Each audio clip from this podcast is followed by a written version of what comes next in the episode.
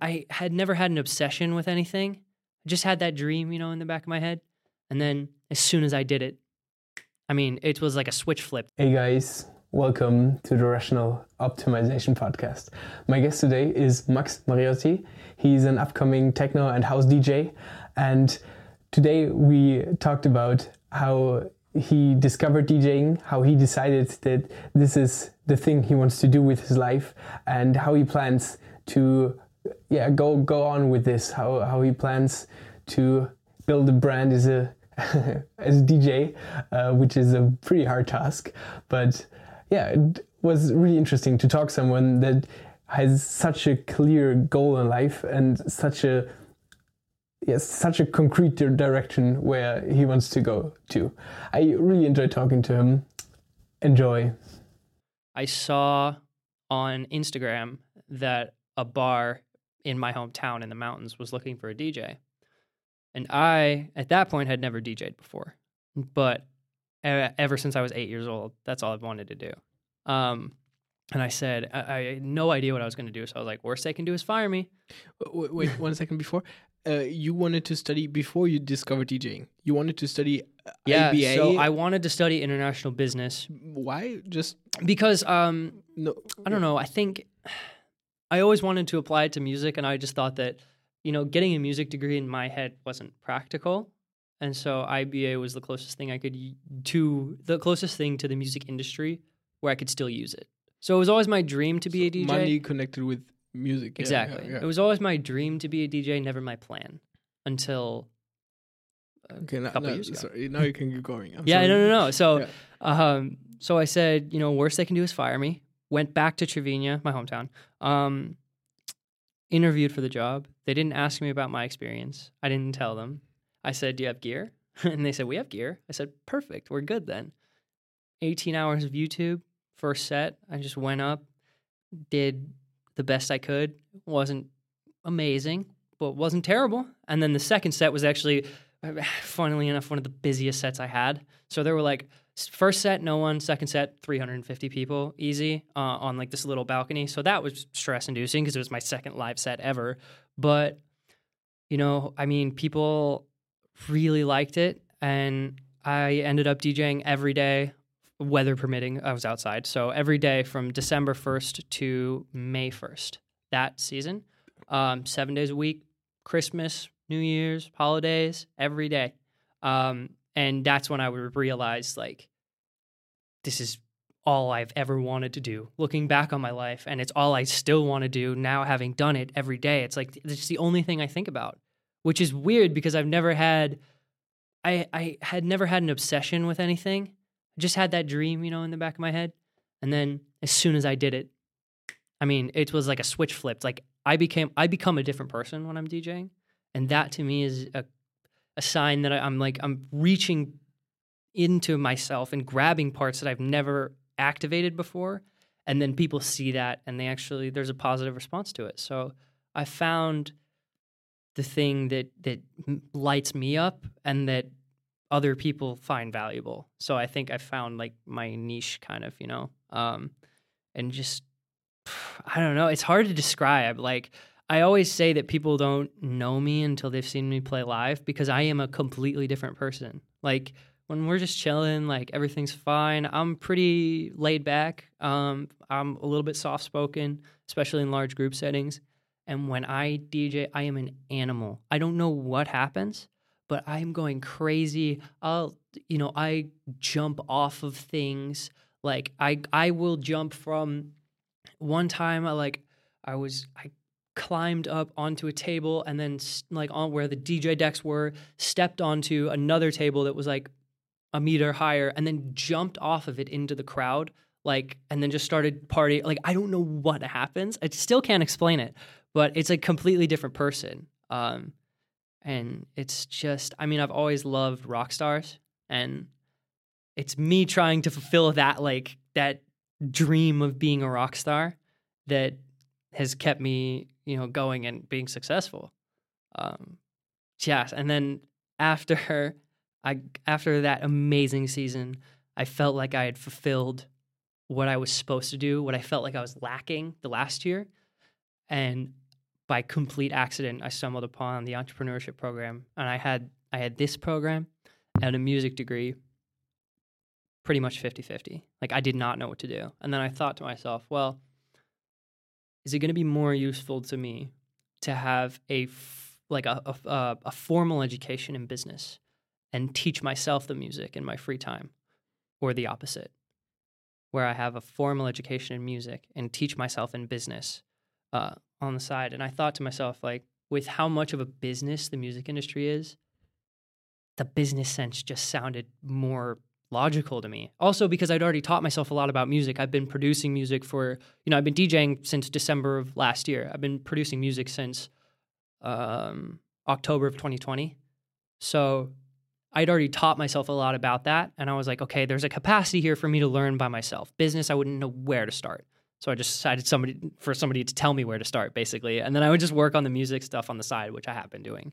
Um, so that's kind of how I came to find this program. I know that's a long story for like, oh, that's why I'm here in Tilburg, but that's really like it was all those events just summed up. And also Tilburg's proximity to Amsterdam, which is where I eventually want to buy a place and work out of, um, was also a huge pro because I can make it there easily. You want to buy a place in Amsterdam? I would like love a, to. a club. No, no, like an apartment. Okay. Um, my my goal is to by next summer. And I don't know if this is possible, but I'm not going to say if it's possible or not because who knows. And these are big goals. Um, but my family, my mom taught me this when I was I was very young. She said uh, you need to create what's called a BHAG, which is called a big, hairy, audacious goal. And this is a goal that seems completely ridiculous, but you need to hold that vision and not focus on when it happens, but just that it will. And so for me, or you do need to focus on when it happens, but you just don't focus on the how. So it's why you want this and not how. And the how will come through inspired action. And so for me, my BHAG is to one, tour next summer. So I would love to ideally get somebody or book shows myself um, where I can go, or not this coming summer, but next summer. Um, would be to go to places like, eh, I mean, in the summer, Croatia, ridiculous. Um, Ibiza in Spain, like that's obviously that's a that's that's a dream, but uh, just places like that, you know, Mallorca, maybe just huge party hotspots around the EU, and fund that and do a tour next summer. Um, and then after that, after I graduate the program, be a full time touring DJ and buy a place in Amsterdam because I love I love Schiphol Airport so much. Schiphol Air. yeah, airport. Amsterdam Schiphol, the airport, Yeah. because it is like if you look at the world, like a world map, Amsterdam Schiphol Airport is smack in the middle. So you can get a direct flight to almost anywhere in the world. And that is amazing because layovers suck.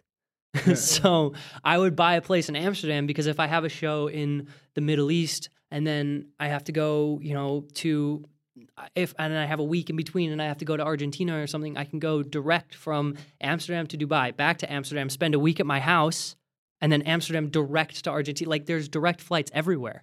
So it's the traveler's dream, you know? It's true. Otherwise, you would probably like flew flew across Amsterdam anyway. Exactly, like- exactly. So I might might as well have a nice home to come home to while I'm Mm-hmm. there anyway, you know. Um, so I just love the location of it, and also the music scene in Amsterdam is crazy. Like all of my musical inspirations are Dutch, so that's why I'm here. Basically, that's one of the reasons why I'm here is because like I mean I grew up, um, like the when I realized I wanted to be a DJ, I was eight years old. Um, and I came across on YouTube or like old YouTube. Um, it was Tomorrowland, the music festival. They upload their live sets. So 2012 was the year, and I believe it was either Tiesto or Hardwell. I'm not sure which one. I think it might have been Hardwell. Um, I saw their live set from Tomorrowland 2012. Just happened upon it on YouTube. Five minutes in, I was glued to the screen, and I was like, I want to do that. Like I knew it instantly. I was like, that is what I was put on this earth to do. And so it just kind of, you know, happened that I showed up here. I don't know if it was subconscious or anything, but like um, for context, we're in Tilburg. You know, Eindhoven, 30 minutes east, Breda, 30 minutes west. Hardwell is from Breda. Um, one of my favorite DJs now, Maddix, who works a lot with Hardwell, is from Eindhoven. So I've situated myself in this place where I'm in a very good spot. And like, I believe um, one of my favorite groups from early on in the the big room kind of festival scene was W and W, and I believe they're from Tilburg, if not Tilburg, Brabant, the region. Um, and so I'm close by, you know, that I just positioned myself as close to it as I possibly could because it's such a like a visceral reaction for me to be like, I need to do this. So yeah, that's why I'm here. yeah, yeah, nice one. Uh, how are you going about building your brand? that is a good question. And it's a question I'm still trying to answer. But um, the way that I've done it is I think I I take inspiration from people that I love and a lot of it's hard as a DJ because you want to be very recognizable like yeah you want to have a recognizable trademark but you're also just a guy you know? Like if you're a band you you have a group of people all working together maybe even on a collective a collective theme or something but it's like when I'm branding myself, I'm literally branding me, not the vision of other people, uh, not a collective vision. I am branding m- myself. So it's hard to to figure out a way to trademark yourself, basically. So um, to do that, I just I try to take inspiration from people that I really like.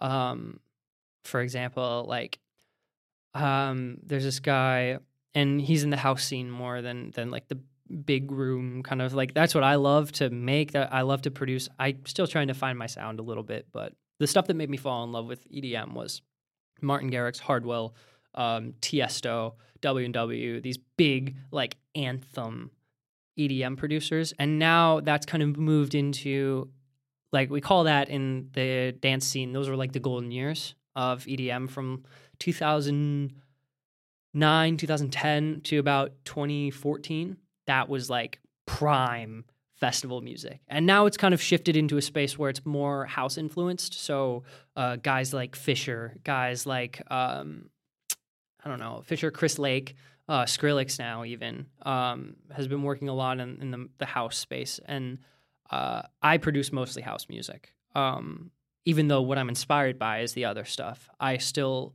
am trying to kind of stay relevant um, with my productions because it's a very contemporary sound. And whenever I produce the older stuff, it sounds great, but it sounds dated. And I know that maybe it'll make a comeback in the future and I can dust off the old hard drive and bust out some of those old school tunes. But for now, um, I'm trying to stick with the house music. And there's guys like in the house music space, there's guys a guy named Malaa, and Malaa is has has this brand um, as a gangster, right? So he the the thing is, what he's done is has created such a strong brand identity because he's completely anonymous. So therefore, he's not branding himself. He's branding the idea of something, and it's much it's much easier to come up with an idea for something and present that than it is to understand exactly what you stand for and present that. So he keeps his face covered with a ski mask. That's the first kind of trait. Wears these like gangster clothes, um, Louis Vuitton jackets, like everything, big chains, um, yet remains completely anonymous. His albums are illegal mixtape, Don Malaa, these kind of criminal names. It's a huge hip hop influence. The music that I love to make, I'm so inspired by the music and the brand even more because it's so strong. But I know that I can't get to that point with a brand that strong if I don't separate myself from it because that is the branding of an idea. The idea of Malaa, this character. It's like Marshmello, right?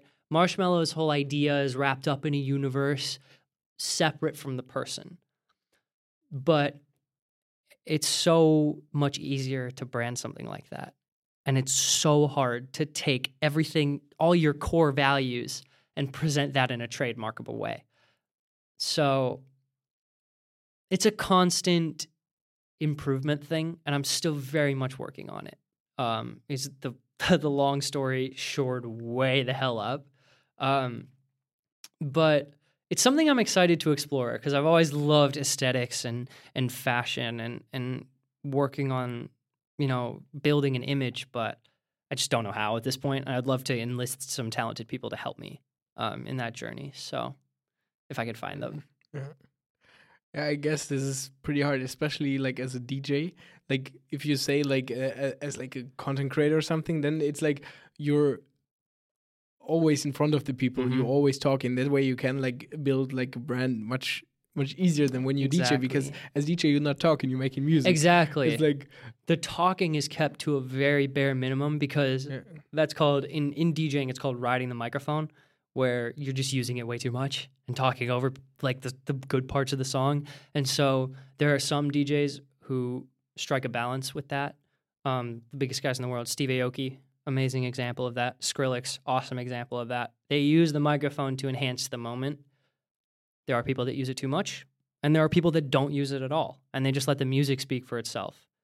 And you know, I like to find that balance because I like to to have a genuine. I like to have a real connection with the people that I'm DJing for, and I've only recently started using a microphone, and it's fun, so so I keep doing it. Um, but I don't talk too much because I make a point not to because I know what it sounds like, and it does not sound good when you do that. Um, so yeah, it is hard because you're branding a- an expression of yourself, and when you're creating that expression of yourself, you're not thinking about the, you don't have the branding in mind. You have how am I able to translate what I'm feeling and this spark of inspiration I have onto this canvas, export it, and send it out to the world. That's what you're thinking about, and you don't have a brand in mind, you know? So coming up with a brand for this brandless thing that you made after the fact is really hard. so, you know, it's something I'm working on, but uh, and I, I've seen a lot of people achieve success with it, and I'm hoping to, you know, to reach the same level. uh, about like music is is really hard to brand, right? Like Oh yeah. Some people have like those little like like like like something that's in every song like like yeah, the yeah, name or something. exactly. Like that's typically done in hip hop music, like a producer tag. yeah. That's that's a really good way of of branding yourself. But in EDM, it's not such a, so much of a thing. You know, like a producer tag eh, instead of a sound or like a vocal phrase. Um, a producer tag could be more of a sound. Like I don't know. I'm trying to think of a very iconic one. Like um, I don't know. Skrillex would be a good example. Like his uh signature sound is growls and like i don't know if you you've listened to much of it but it's old school dubstep these big fat like vowel sounds that are like they almost sound like people screaming at you and that's a sound that has become so synonymous with his brand that every time you hear it you're like that's a skrillex song that's where i want to get to but I, i'm not exactly clear on how to get there yet But even that, I think it's really like okay. For the music fanatics, it maybe yeah, this is Skrillex, Yeah. but like like for anyone uh, else it's a little bit more niche like- yeah Like I think for anyone else, like as soon as there are no lyrics in the music, it's super hard to Yeah. like, uh, Exactly. say, That's okay. that's another thing about electronic music is that sometimes, and of course this is actually becoming less so, but um, there aren't a lot of lyrics, and that's more so true with the guys I was talking about earlier, Martin Garrix, Hardwell. They didn't use as many lyrics as as the newer people do because in specific genres of house music, um, I won't go too far into it because I'm not going to nerd out here, but uh, tech house, techno and house music, um, you can add vocals to the top of a track and it sounds really good. Um, bass house, which is the kind of music that I like to make a lot, it's heavily influenced by hip hop. So I always take, like, I always start a track or try to, if I have this inspiration, like, I want to make a mean, like, illegal sounding track, I always go for gangster rap acapellas. Biggie is a great one, the Notorious B.I.G., Easy E, anyone who has a very characteristic voice. So for me, my favorite rapper of all time is is Notorious B.I.G. Um, so I always go for his acapellas, and I'm like, okay, which part of this can I chop up and use in a unique way um, to elevate the song to a point where people can actually sing along with it, which hadn't been the case in EDM and uh, outside of melodies. People can hum melodies like da da da, and it becomes more of a chant, but nobody could sing. So now it's becoming this thing where everybody can sing these songs and it's great to have more lyrics in it, but it's also becoming increasingly hard to differentiate yourself. Um, because with the rise of of um, the internet and and in this past year, especially COVID, I mean, everybody's producing music now. Like I, I'm part of that wave too. Like I started producing music in 2020, so I'm the person who like who's someone who's been producing for 10 years looks at and goes, "Gah, everybody's a music producer now." But um, it it is it's it's very true. It's like the market is crazy saturated. Uh, so it, you have to find that unique that unique thing, and I've done that in live performance. I'm a very unique live performer. and, Like people have said, I, I don't say that about myself. Like, oh, I'm very special, but um, people have said, like, I've seen hundreds of DJs and I've never seen anybody like you. And that's, of course, a huge compliment or an insult, depending on what they meant by that.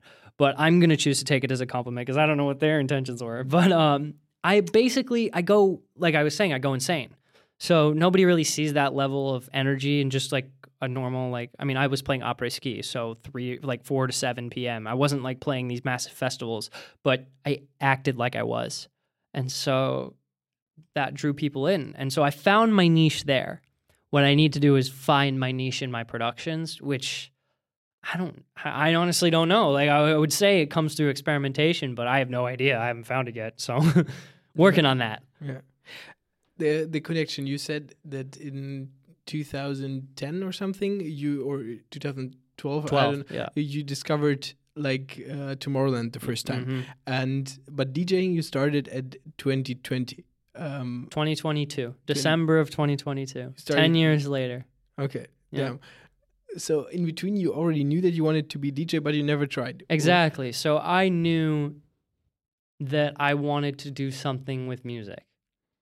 And subconsciously, I think I always knew it was DJing because I would remember that time in my head when I saw it so vividly, but I never connect the dots, you know?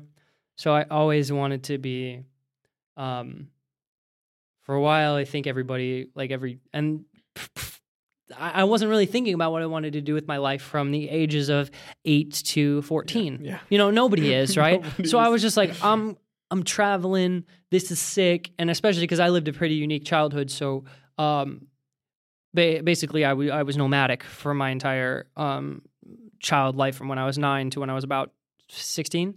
Um, so that was my family constantly on the road visiting these new places. So from age eight to 14, I had none of that on my mind. Like, I was just like, oh, cool, new places, new people, cool. Hi, everybody. Like, I was just living life, having fun. And then when I got to high school, that's when I started thinking about, okay, what do I want to do? And how do I want to, you know, leave a legacy behind? Because that's really what um, my goal is and has always been is just make a lasting impact on people. Um, and so it was age 14, I think, when I found hip hop music. And I thought to myself, I'm going to become a rapper. I could not rap. I could not write music. I just had that vision. I was like, I think I could do this. So, and I think every like little kid goes through this phase of like, I'm going to be a rapper. Like this is hands down, I'm going to be a rapper. No, no questions asked. So I went through that. Luckily, got out of that because it was it was not pretty. But and then I I um I realized that I wanted to make music, um, but I wanted to not be behind the scenes, obviously, because I love performing. But I I didn't want to be the focal point of the music. I wanted the the sounds and the I wanted to showcase things in the music and then play that for people in live performances, which is why I originally started producing music to become a hip hop producer because I still didn't know. I didn't know that EDM was eating away at the back of my brain. So the reason why I started producing music was to make hip hop beats. you started at uh, 2018 right Or 2020. tw- 2020 you no, started- yeah, 2020 producing music, December 2022 DJing. Yeah, October of 2020. I was I was already a guitarist. I love heavy metal. Um, love heavy metal. It's like my favorite genre of music uh, aside from EDM. I don't know. They're honestly pretty even at this point. Um, but so I was a guitarist. I had a school project and I had to record guitar. Didn't know how to do it. Just looked it up. So I was like, okay, how am I going to do this? And I downloaded like I think it was it was Steinberg's Cubase, which for all the non super big music nerds out there was the original DAW, pretty much the original digital audio workstation. It was one of the first ones where you could use um, you could make music on a computer. Dated, so dated. Like the interface was so hard to use for me. Like, and they're updating it, but to me, it's just like when you're picking a digital audio workstation, every single one can do the exact same thing. It's about finding the workflow that works for you. So I picked this one, had no idea. Took me three days to learn how to record into it. Um, eventually recorded the guitar for my school project. And I was like, well, I got all this software on my computer now. May as well try something. And so I just started, I just literally YouTube. Like YouTube is the best teacher now. Um, how to produce beats like Jay Z or like you just put in like your favorite rapper, and there's a 25 tutorials that come up about how to make beats in their style. Um, and so I just, I mean, God, it was a year straight of like I was doing school completely online, like most of us were. I would get all of my assignments at the beginning of the week. They had due dates throughout the week. I would spend seven hours on Monday just grinding my schoolwork, get it done for the entire week. And then I would not lie to my family, but just leave out the fact that I was done with my schoolwork. Although I'm sure everybody knew, and I know my mom's going to be watching this like I knew it, but left that out and just went downstairs and worked on music oh, the whole time because like my computer was facing the wall so nobody could see what i was doing so if i was making music or if i was doing school no difference to anybody in the house so i would literally i mean seven hours a day seven days a week only doing this and that was all hip-hop beats. And then god it must have been march of 2022 no. Yeah march of 2022 is when i first tried to make a house track. Um, and it just clicked for me and i was like oh yeah this is sick. And then after that it's just been edm like i, I mean i make hip-hop beats here and there because it's still really fun. But um, i've been producing edm since then like and i'm still relatively new at this. Like this is like i take it as a compliment when people are shocked about how long i've been doing this because they're always like my god you're like that was crazy you must have been doing this i'm like no literally i've been djing for eight months and i started producing a year ago like it's not i'm so new to this but i'm just so sure that this is what I want to do for the rest of my life. That it's sh- like shot my progression to crazy numbers. So I'm really grateful to have found what I want to do because it makes me able to because before that I I was a jack of all trades, master of none, good at things, good at a lot of things, not great at something. Um, and then I found music and it was just and every time I wanted to, going back to that last point, every time I wanted to improve at something, I would lose all inspiration to continue getting better at it as soon as I got to a surface level thing because I was always searching for that next thing. And now I know that I was searching for music and trying, I was just trying to find that thing where when I did it, I would just felt like I couldn't stop doing it. And now I have it. And so now it's an obsession. I mean, I'm DJing, um, now once a week at, or once uh, every couple weeks at Tilburg Party Society, which is super fun. Um, and I love the people that work there. Is it Zen or? Uh, no, it's the one. It's uh VVT, if you know. Okay. Yeah, so it's basically it's um a coalition of uh, a lot of international students, um, and they have put together um this party like they're a party organizer. It's kind of like um yeah, it's it's similar to ESN, but they use a different venue. Um and they bring in a lot of people. So like um I was able to party with the the job interview set that I had for them, which was unpaid, but they just wanted to see what I could do because a lot of people apply and they can't actually DJ. So they just need to vet them. So that day happened to be a day where they had in uh, DJ Funk D, who is from Nijmegen He's played at Tomorrowland. He's played at Ultra Music Festival. He's uh, on tour right now in Southeast Asia. He's going to um, where's he going? South Africa, I think, is his next stop. Um, but he's, I mean, he's on this great tour right now, and I love to see it. And I wasn't expecting anything much because my set was really early, and there was a guy in between us, so I just thought I would be able to say hi and what ended up happening is he invited me behind the, the, the booth and we I was planning on leaving around 1 a.m. because my set finished at 11. I was just going to enjoy the thing, leave at 1. I mean, we were we shut it like we shut it down. We he we played from 1 to 3 and we stayed there like we were just he was the the best. Like he was such a nice guy. Um and he, you know, gave me a shot to to get to know him a little bit, and um, it was so fun, and like, so that opportunity was awesome. Um, and then after that, I played the Halloween party, which was awesome. Uh, a little bit more niche music than um, people are used to. I was downstairs, so I was trying to, because upstairs uh, at Tilburg Party Society, for reference, is a lot of like reggaeton music, um, old school like club hip hop, right? And that's not my style. I respect it. I love that kind of music in the right condition. Just not my thing that I love to DJ.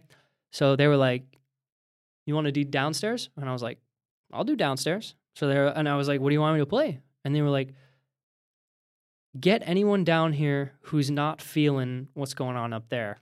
I was like, "I got you." And so it was like a hard techno, like it was a dark basement. So I was like, "Okay, we're doing basement techno. Like this is happening right now." And there were, I think, I mean, it was only thirty people, right, who were in this basement but every single person was jumping and screaming and the interaction was amazing and i was just playing the music for whoever heard it like if they were walking past the door um, to go downstairs because the, the, like the main dance floor there's a little stair set and then it's me and so i was playing the music for anyone who heard it to be like oh my god i'm going down there like and it was only a few people but it was so fun and like yeah, go, just like going back to my point, the point I've been trying to make is I've been crazy busy. So like every time I'm I'm not doing school, I'm DJing, and then every time I'm not DJing, I'm working on music. Like it is the only thing I want to do in my free time. There's no period of time where I'd say I want to do nothing.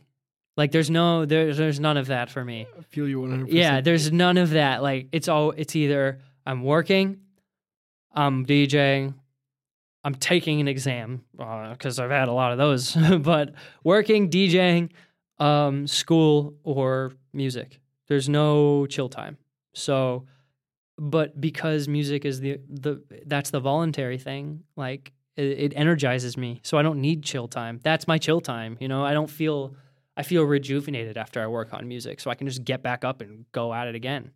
So Damn. Yeah, when you find your passion, I think the point I'm trying to make here is when you find something that you love to do, that you're obsessed with doing, and that you're good at, you will never have a lack of energy ever.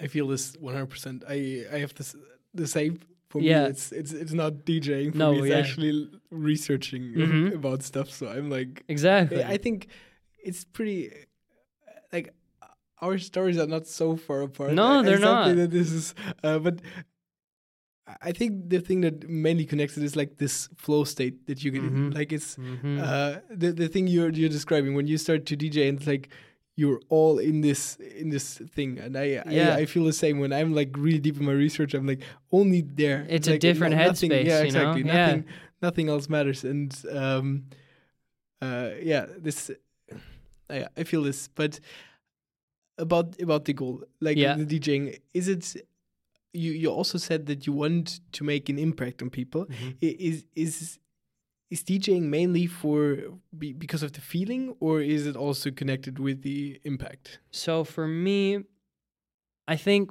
I actually I, I was I was thinking about this last night because I was trying to figure out how to brand myself, and I realized that I'm branding what mean what it means to me to be a DJ. That's my brand, and so for me, the way that I feel when I'm DJing is that nothing else in the world matters other than the music I'm playing and the people I'm playing it to. Um, I have no anxiety w- regarding anything, even the like, and that's how I kind of knew the first time I did it because like I was like, you know, if I'm doing anything else, I'm like scared I'm gonna mess up. I'm like, oh, what if I mess up? How am I gonna save myself from that? But when I'm DJing, I don't even think about it. And there's a lot of things that could go wrong. Like if you've ever seen like a set of DJ decks, it's a lot of buttons, it's a lot of moving parts. There, I I could mess up so I do mess up so easily, but it's second nature to me to save it, so I don't even worry about it. And that that was weird to me because like first time I ever tried it, messed up really badly. Every time I would mess up, second nature would kick in, and I would save it easily after a day of using this gear. And I was like, wow, this is weird. Why am I like good at this already? And so that's how I kind of knew that I'd found something that I was like, going to keep going. And coming back to your point, um, music, like I was saying, it I just nothing matters to me, and I would love to have people feel the same way um, when they're at my shows. But also, I feel that same way when I'm listening to music. It's not as strong of a feeling, but it is still. If I can lose myself in a song, uh, it feels like the world falls away a little bit. Um, and so, if I can make music that lets people let go of any burdens they're feeling or any, you know, maybe if they're having a bad day and a, my, one of my songs comes on and they can resonate emotionally with the melodies that I'm writing and and everything because I know that that's a huge thing for me is like if I hear a specific melody I'll just close my eyes and just let myself be transported to a place where none of my you know i could have an exam in a half an hour and i could hear this melody and suddenly everything would be all right. That's why i listen to music before my exams. Um, and if i can create a song that does that for somebody even if it's for 30 seconds uh, prophecy fulfilled like that's the goal. That's if i can ease your stress and take you to a place that's different than the physical place you're in my music has served its purpose. Because for me, electronic music, whether it's listening to it casually, going to a festival, going to a club, it's it's an escape, you know? Like we don't go to a you don't go to a music festival to worry about work. You go to a music festival to forget about everything and just immerse yourself in the music. And to me that's beautiful and I would love to be able to play at those festivals and and be in that same headspace and help people get into that headspace because I know how good it feels. Like to me, there's nothing better than being at a music festival and just like completely carefree, enjoying the music. And so if I can do that for people, that's great. Live live goals fulfilled. If my music can do that for people in their own homes, regardless of the situation, regardless of their physical location, that is an entirely different level of um, one difficulty because it has to resonate with somebody very very deeply for that to happen um, and two uh, so fulfilling to me at least because like if somebody if i can make a song and if somebody says man it felt like i was in another world mission accomplished like period i just love that feeling so much and to be able to give it to other to other people would be the dream. Okay, so it's it's like a it's like a mix of the the feeling you get yourself Mhm. when you're DJing and the feeling you can create in other people Exactly. and make them like feel something. Yeah, and that's how I think that's how I want to create my legacy because if I can be remembered for being the guy that lets all of your uh, problems fall away from you, even just for a few seconds, that's like, like for me, that person is um, like I love Jimi Hendrix, um, and every time I listen to a Jimi Hendrix song, I can just like lay my head back, close my eyes, I can just be transported to that era in time, and the world just falls away from me and I can immerse myself in that guitar and those melodies and his voice and I forget about everything. So and and you know he's been dead for a long time and I'm not the only person person who feels that way. So that's a legacy that I want to leave, you know. Like just people remembering the music fondly, I guess. Why do you think this matters? Like for example, if you would be dead, like Yeah. why why why would it matter that people because it matters to me a lot because I just know like it's so it's one of the only things that can pull us out of this crazy thing that we call life, you know? Like it's so fast paced. Everything's happening all at once. And then you can just be plucked out of that for a second and have this moment of pure release and just letting everything go. And if I can be remembered long after I'm gone as the person who created that moment for somebody, I will be so happy because it just it generates so much joy in my life and I know that other people like me where just hearing a song like that it just puts a the biggest smile on your face and um, feels so good. And if I can make people feel like that, that would be amazing, you know? Like um and also I would love to progress electronic music if I can, you know, like I'm not the best producer in the world right now, but I'm not bad and I've been at it for a year. So like there's still things I need to work on in my basic production skills. But if I get to a point where I'm satisfied with that and I can do things to a high degree of of technicality that no one else has done before, that'll be really cool because then I can start to leave my mark on the music scene sonically, um, which would be really awesome. But I also do want to start. My goal is to short life plan. Be a touring DJ out of college, become a successful professional musician. After that, start a record label. The record label I want to start would be very artist centric because I know that like the main reason for me being in Tilburg University in the first place is that the music industry is a business. And record labels like, you know, Warner Music and Sony and UMG, they're like as much as they don't want to say it, they're and there are exceptions to this, but they're they're they're, they're talking about profits a lot. I mean, it is it's a huge part of it. They're a massive corporation, and I don't uh, deny why. Of course, I understand. I'm a business student, so I, I understand why they are so focused on profits. But often people get left behind. And for me, if I'm already financially stable as a professional musician, the profits won't be my goal with the record label. And so I would love to create a record label that's designed for artists to succeed. As like I'm thinking about something almost like a nonprofit, you know? If I'm already financially stable, I don't need to make money off of a record label. So maybe brand deals or whatever, but the actual thing would not be about getting money from the artists. Like I would be royalty free. It would just be a platform for people to take off, you know? Like something that I would have wanted now. Like if I could join, if somebody found me, recognize, or found somebody, not me or anybody, but found someone who was like, you have talent. We're going to take that talent and show it to as many people as possible at no cost to you. That's what I want to do for people because there's no financial gain um, that's worth more than seeing somebody succeed. So in in like this is like a side not a side project it wouldn't be my main stream of income of course. That would be music. And then this would just be something that i can do on the side as a way of getting people to a higher level because that it's hard in the music industry. It's very saturated. And so to to provide a platform if i make a name for myself and get other people with reputable names to promote these people that i believe and i and other people believe are very talented that would be a great thing. And then after that retire get into luxury real estate secure that retirement because i love real estate. And so that's like a different topic on in and of itself but um yeah. Mm.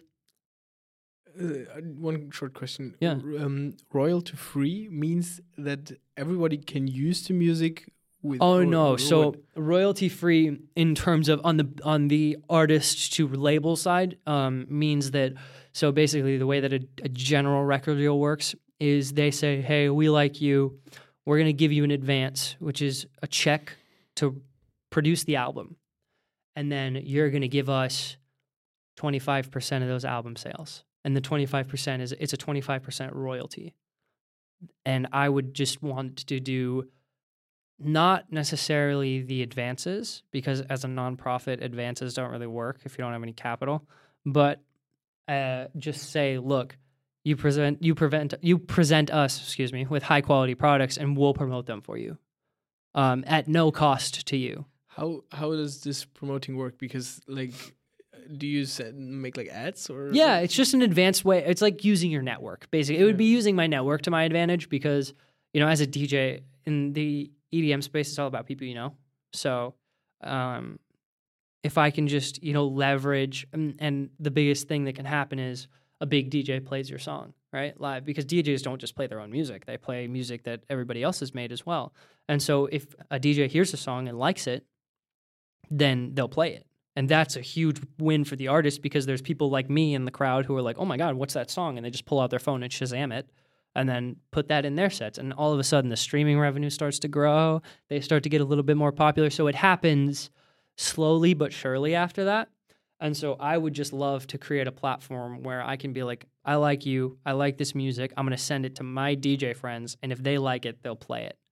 So I can't guarantee any.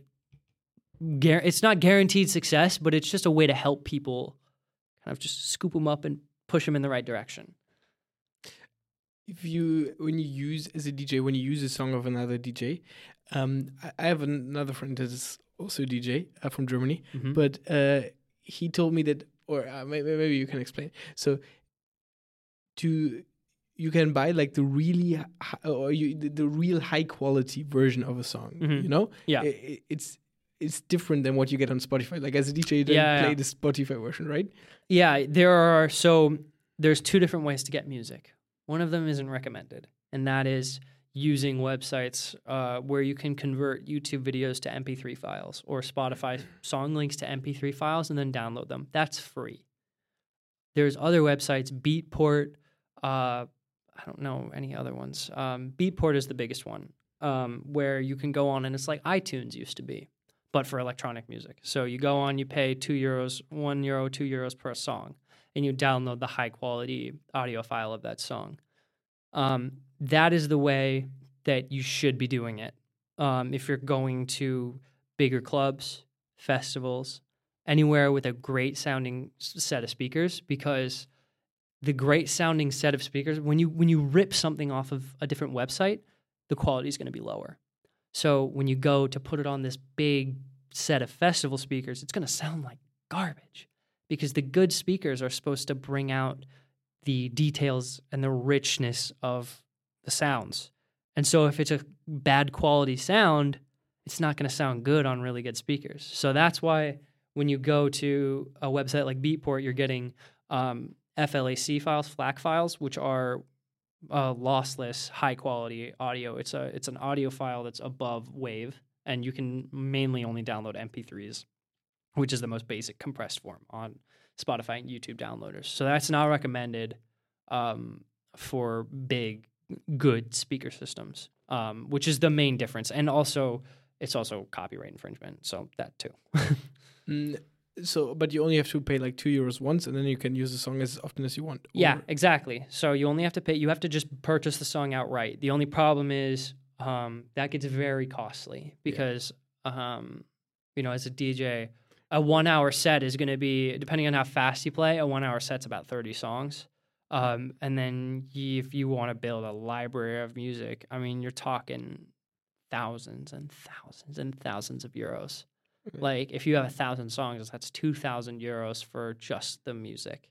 Yeah. So, you know, it's it's a lot of money. But what I would say is that um, my best advice to give people would be use the MP3 uh, files at home, figure out which songs you like, which songs you know you want to play, and then make the investment. And if you know that you're going to be on these good quality speakers, make the investment, buy the high quality songs, and build a playlist over time that's very curated. And then also you'll only have great songs. Like that's if you if you have time to go through and download a thousand songs and then you just pick the 300 out of that thousand that you really like, that's going to lead to a higher quality final product when you play live anyway. So it's a worthwhile investment to kind of download as much music as you want and then just filter through it and pick the good ones and up the quality of those, you know. Nice. Okay, yeah, that's uh, makes sense. Um, what do you think about like AI music generation? yeah. That's a very good question. Yes. So, uh, I think personally that AI is at a point, and I love technology. It's my favorite thing. It, it was. It's one of my great passions. To me, AI is right now. People are thinking a lot about the future of it, um, and they're not thinking about what it is at face value right now. Like if you hear AI generated music, a full song, pretty terrible. The things I really like about AI are, I mean, like vocal replication. So you can record your own voice singing a melody, and then all of a sudden, Beyonce singing that melody. That to me is really cool.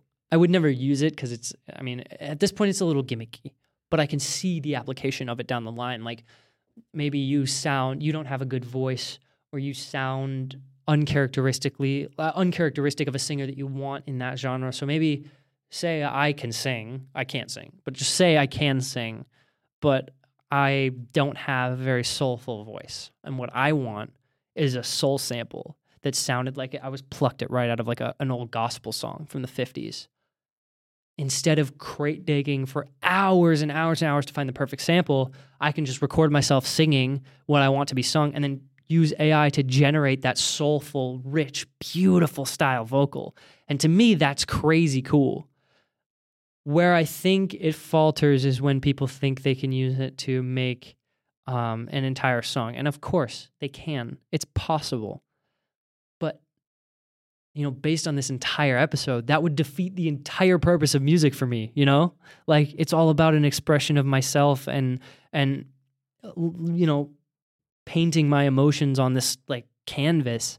And to just generate it i mean it defeats the entire point.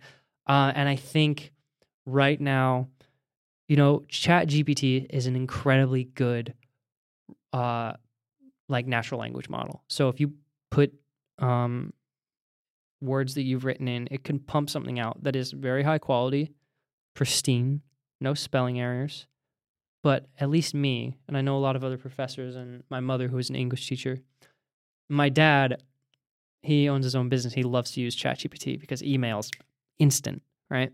And every time he sends it to my mom as a draft, she'll be like, she'll look at it five seconds. Nope, you wrote this with AI.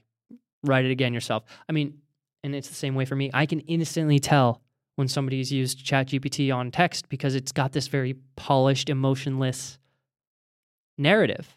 And so it's I mean, it's easy for me to tell where it's like that's AI, like that that's written by AI. There's no way. Um, and with music, no matter how good it is, it will, as long as it's made by AI, it will always be emotionless because there's no human behind it who put. And of course, you could use all of the techniques in the world to convey emotion, but in my opinion, uh, and uh, maybe this will change, but in my opinion, right now, you can't create a song that holds emotion if you're not creating it with emotion. So, and AI's ability to synthesize emotion is non existent. So, when you're trying to synthesize an emotional song, if it's coming from an emotionless place, there's a disconnect.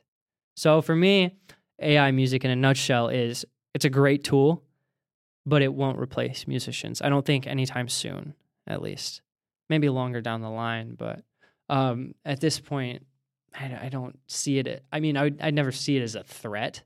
Um, but I think it can be an amazing tool. Like I was saying, I mean, it's fun to mess around with. I'll tell you that much. Like I've had so much fun. Like I can be Drake. It's fun. like, and I, I, like I've done this thing where I've like just rapped. Like I've written something, rapped it, created a, a beat that I would do for Drake, and it also helps with um, sussing out different things. So like I'm like, okay, I want to make a Drake style beat.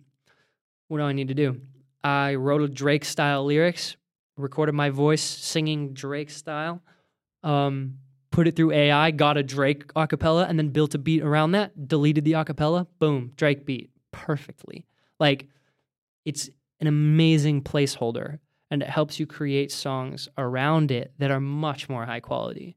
So it's really fun. Like that's the bottom line is it's super fun to use. I mean, I don't use it a lot, um, but when I do, I have a great time.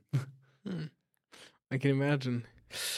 Mm, I always have one closing question. Yeah. And um, this question, uh, maybe for you, I will change it a little bit, but you can answer it in both ways. So uh, I will add something. So the question is um, what kind of book or YouTube video or podcast would you recommend to people? But for you, I will I will change a little bit. You can also okay. say a song, but it's yeah, yeah, you, yeah. Like you can also say like a song that you really, really love okay. that you really would. Recommend Oh, I like this. All right. Listen.